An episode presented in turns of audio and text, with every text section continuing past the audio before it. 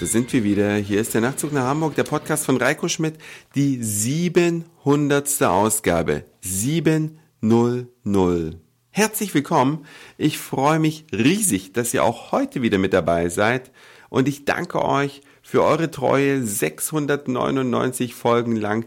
Tausend Dank für eure E-Mails, Kommentare, Kommentare nicht nur auf der Homepage, sondern auch bei www.podster.com www.ftf.de und auch für eure Rezensionen bei iTunes im iTunes Music Store. Das ist das, was mir den Spaß am Podcasting macht. Die Interaktion mit euch, lieben Hörern, einfach genial.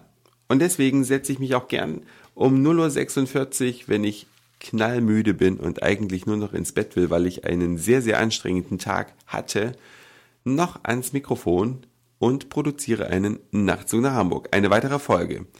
Das mache ich gern für euch, weil ihr gern zuhört und euch auch immer mal zwischendurch meldet.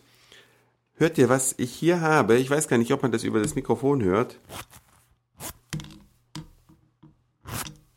Es sollte ein Reißverschluss sein, den ich hier auf und zu gemacht habe.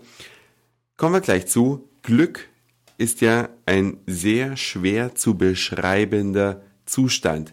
Natürlich macht es mich glücklich, wenn ich auf dem Handy eine Nachricht eines Kommentars oder eine E-Mail von Nachtzug nach Hamburg Hörern bekomme. Natürlich macht es mich glücklich, wenn meine Arbeitskollegen gut gelaunt sind, wenn ich mal in Hamburg bin im Büro oder die Menschen, die mir lieb und wertvoll sind, sich über mich freuen, das alles sind natürlich Sachen, die das Glück beflügeln, aber Glück ist ein Zustand beziehungsweise ein Begriff, den man so ohne weiteres nicht definieren kann. Was man aber machen kann oder was viele Menschen machen, sie versuchen ihrem Glück auf die Sprünge zu helfen und da gibt es tausend Varianten, was man machen kann. Es gibt auch ein paar abergläubische Varianten, ja die berühmte Katze, die von rechts nach links über die Straße rennt, die schwarze Katze natürlich und bei Dunkelheit, oder den Pfennig, den man auf dem Gehsteig findet, manchmal ist es auch ein 1 Cent Stück, Pfennige gibt's ja nicht mehr.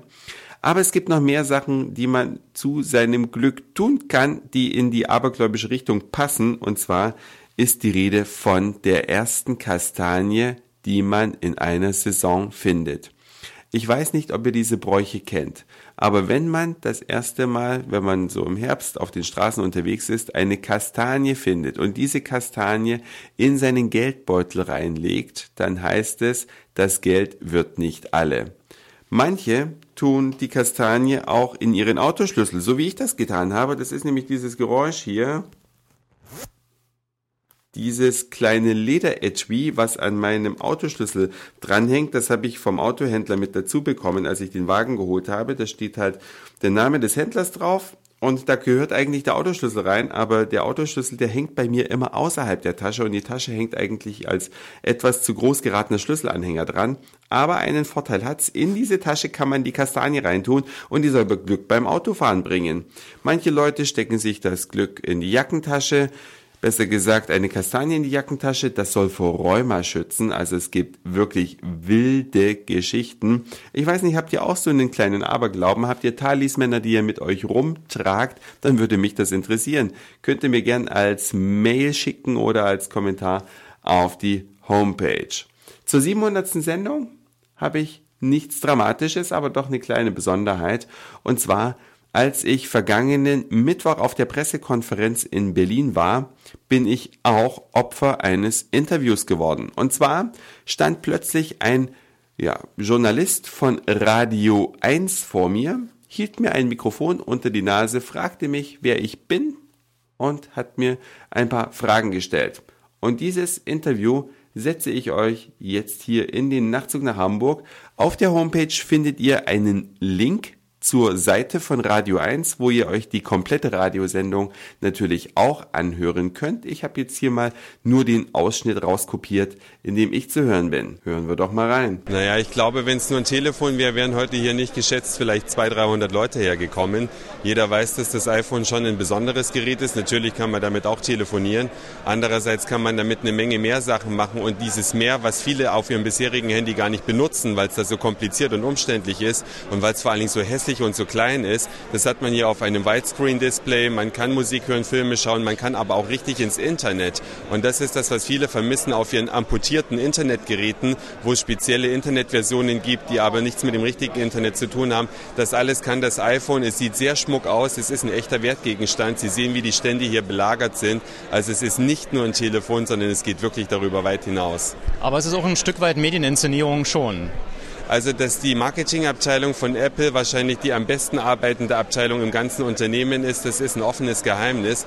Andererseits, die Kunden lieben die Produkte, das hat seinen Grund, sie sind außerordentlich gut, sehr hochwertig und sie heben sich von der Masse ab. Und das ist halt in einer Zeit zunehmenden Individualismus sehr wichtig, dass Leute ein Gerät kaufen können, mit dem sie sich abheben können und was aber zudem auch Spaß macht und was auch Produktivität bringt. Wenn ich nur an das Versenden und Empfangen von E-Mails denke, was man wirklich auch im Geschäftsumfang sehr gut benutzen kann, dann ist es halt wirklich teilweise gerechtfertigt, was da für ein Hype entstanden ist.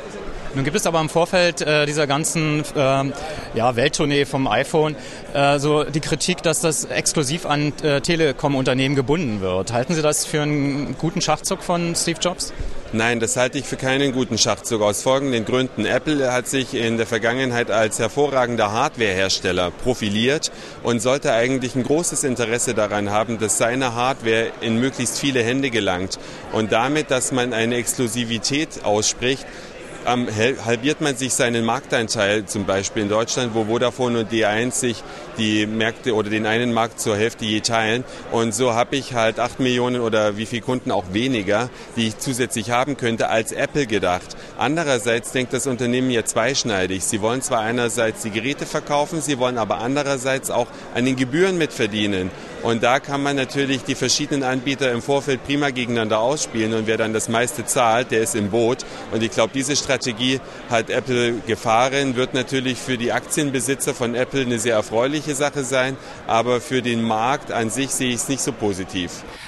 Ja, das hat mich wirklich ziemlich unvorbereitet getroffen, dass da plötzlich ein Typ mit einem Mikrofon in der Hand vor mir steht und mir eine Frage stellt. Ich hoffe, ich habe nicht zu viel rumgestammelt und wenn, es hat mich echt überrascht. Ich kannte weder die Fragen noch war ich auf ein Interview vorbereitet. Das kam halt einfach so. Das war's für heute. Dankeschön fürs Zuhören, für den Speicherplatz auf euren Geräten. Ich sag Moin, Mahlzeit oder Guten Abend, je nachdem, wann ihr mich hier gerade gehört habt. Danke euch nochmal herzlich, dass ihr jetzt mittlerweile die 700. Folge auch fast runtergeladen und äh, fast zu Ende gehört habt. Und dann hören wir uns auf jeden Fall morgen wieder. Euer Reiko.